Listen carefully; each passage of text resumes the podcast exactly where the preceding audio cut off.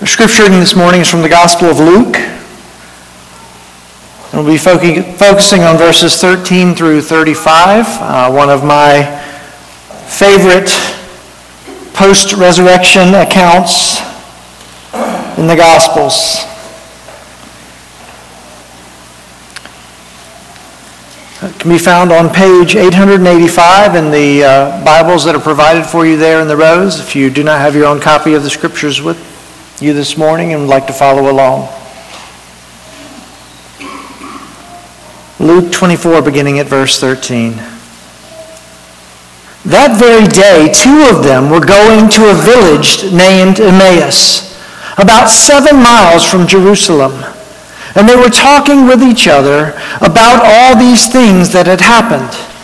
While they were talking and discussing together, Jesus himself drew near and went with them. But their eyes were kept from recognizing him. And he said to them, "What is this conversation that you are holding with each other as you walk?" And they stood still, looking sad. Then one of them, named Cleopas, answered him, "Are you the only visitor to Jerusalem who does not know these things that have happened there in these days?" And he said to them, "What things?"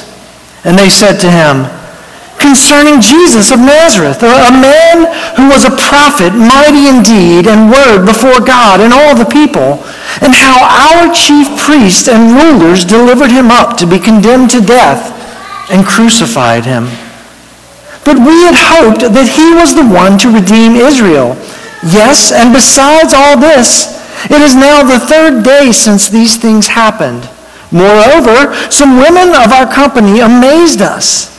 They were at the tomb early in the morning, and when they did not find his body, they came back saying that they had even seen a vision of angels who said that he was alive. Some of those who were with us went to the tomb and found it just as the women had said, but him they did not see." And he said to them, "O foolish ones, and slow of heart to believe all the prophets have spoken. Was it not necessary that the Christ should suffer these things and enter into his glory?" And beginning with Moses and all the prophets, he interpreted to them in all the scripture the things concerning himself. So they drew near to the village to which they were going. He acted as if he were going further, but they urged him strongly, saying, "Stay with us, for it is toward evening, and the day is now far spent." So he went in to stay with them. When he was at table with them, he took the bread and blessed it and broke it and gave it to them. And their eyes were opened and they recognized him, and he vanished from their sight. They said to each other, "Did our hearts not burn within us while he talked to us on the road, while he opened to us the scriptures?" And they rose that, at that same hour and returned to Jerusalem. And they found the eleven and those who were with them gathered together, saying, "The Lord has risen indeed and has appeared to Simon." Then they told what happened on the road and how he was known to them in the breaking of the bread. Let us pray.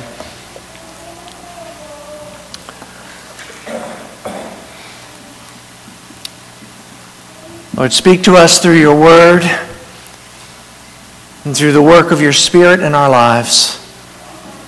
Help us to hear well this truth and to apply it, Lord, in a way that brings you glory and causes us to draw nearer to you in faith, I pray in Jesus' name. Amen. He is risen. He is risen indeed. Yes, he is. If you've been with us since the early service, I, I trust that, like myself, that more than just your bellies are full, but that your hearts are full as well today. From the excellent devotional that, that, that Wes gave during the early service, to uh, the songs that we've sung, to the celebration of our union with Christ and with one another through the Lord's Supper, our hearts should be full because of who we are in Christ. Today, or at least for this service, all of our scripture readings come from Luke twenty-four. We we opened the call to worship this morning, Luke twenty-four, verses one through twelve, and, and actually for our benediction, we're going to close with Luke twenty-four. It's a, it's a Luke twenty-four kind of day.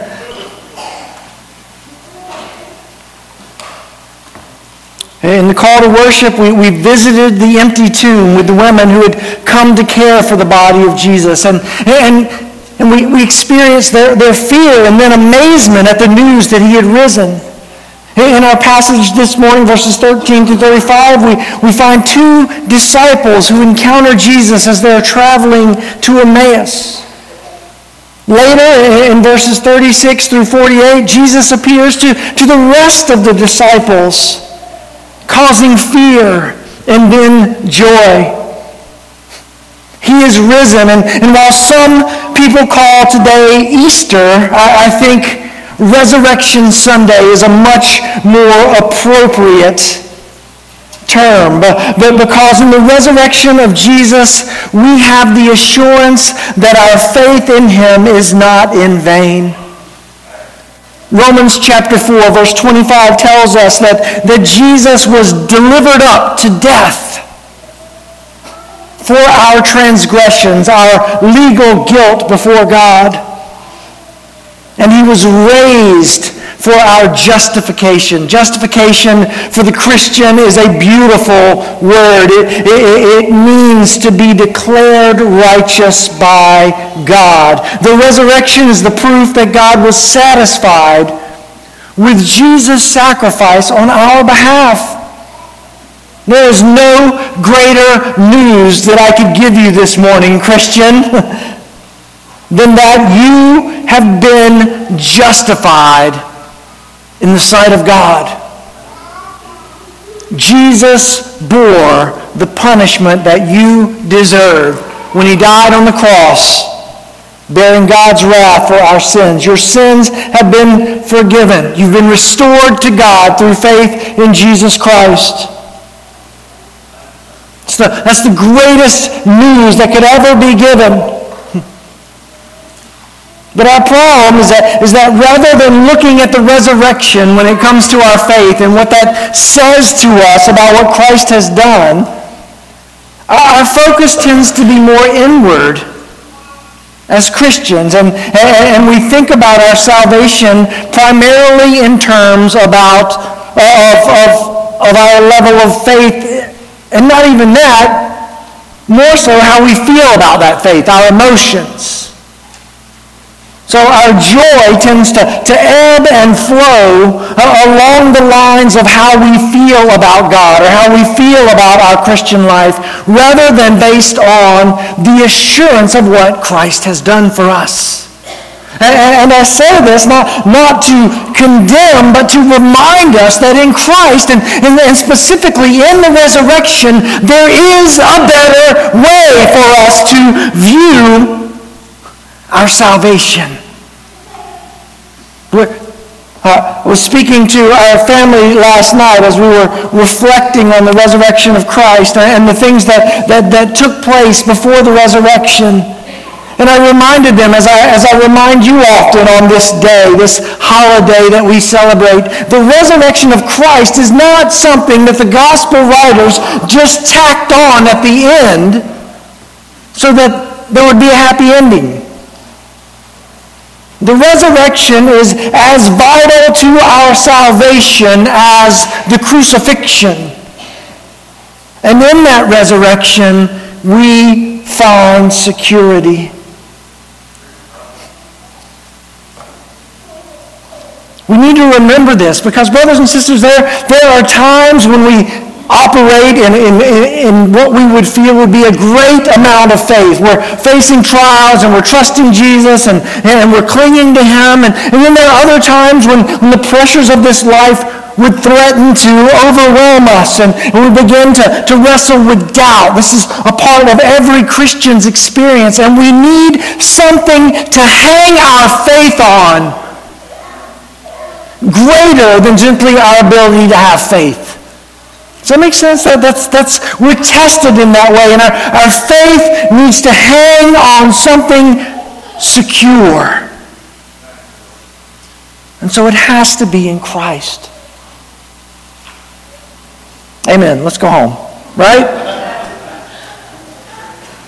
The, the Savior who died the death of a criminal, even though he did nothing wrong, has been raised in glory. Not only that, he reigns in glory. And not only that, he will return in glory. And this is the Savior that we have gathered to celebrate this day. This morning, as we tackle this passage, we're, we're going to see two disciples travel from not just Jerusalem to Emmaus, but from despair to joy as their eyes are open to what Christ has done. So let's begin by looking at verses thirteen through twenty-four at two depressed disciples. Luke chapter twenty-four, beginning at verse thirteen. That very day, two of them were going to a village named Emmaus, about seven miles from Jerusalem. And while they were talking with each other about all these things that had happened, and while they were talking and discussing together, Jesus himself drew near and went with them. But their eyes were kept from recognizing him. And he said to them, "What is this conversation that you are holding with each other as you walk?" And they stood still, looking sad. Then one of them, named Cleopas, answered him, "Are you the only visitor to Jerusalem who does not know the things that have happened there in these days?" And he, Jesus, said to them, "What things?" And they said to him, "Concerning Jesus of Nazareth, a man who was a prophet, mighty in deed and word before God and all people, and how our chief priests and rulers delivered him up to be condemned to death and crucified him. But we had hoped that he was the one to redeem Israel. Yes, and besides all this, it is now the third day since these things have happened. Moreover, some women of our company amazed us. They were at the tomb early in the morning, and when they did not find his body, they came back saying that they had even seen a vision of angels who said that he was alive. Some of those who were with us went to the tomb and found it, just as the women had said, but him they did not see." So here we find Cleopas and, and an unnamed disciple heading to the, the town of Emmaus following the crucifixion, death, and burial of Jesus. Now, the, the reason for their going to Emmaus is not specifically given in, in this passage, but it's likely that they were just going home. Think about it. We we we talk a lot about Resurrection Sunday because for us, we, we, we have the whole story. But, but for the disciples, think about the grief and, and the despair that they must have felt. It's clear they did not understand all that, that Christ was, was to accomplish, even though Jesus had laid it out, what would take place. They, they simply didn't understand. They didn't believe. But they had just seen their leader, their teacher, put to death. If you've ever lost someone near to you, you know that grief is, is powerful.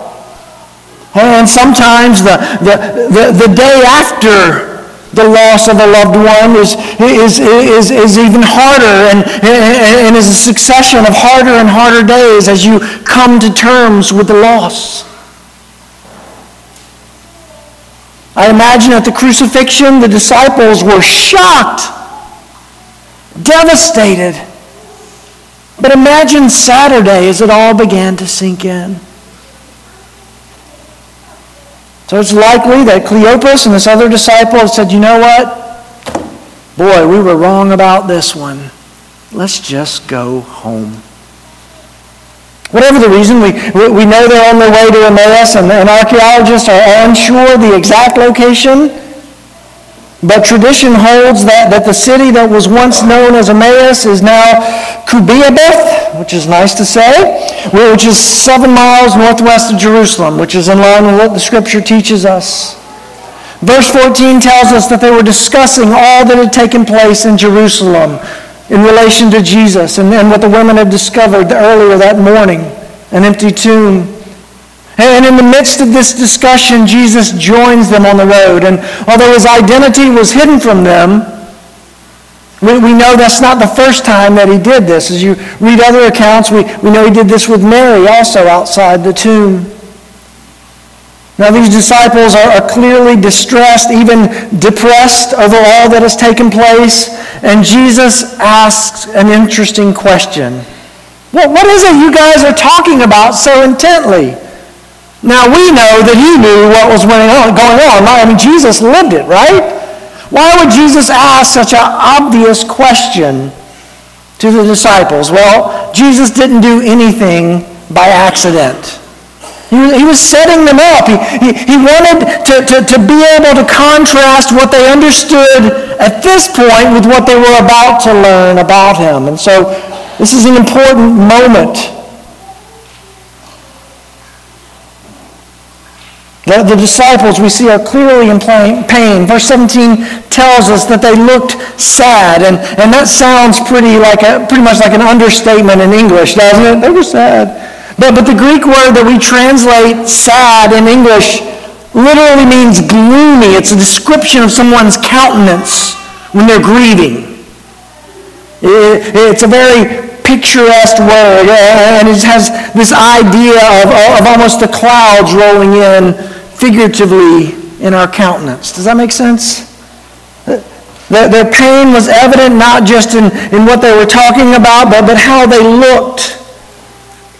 But even encountering them in their pain, Jesus does not alleviate it right away. In fact, sad might not be a strong enough word to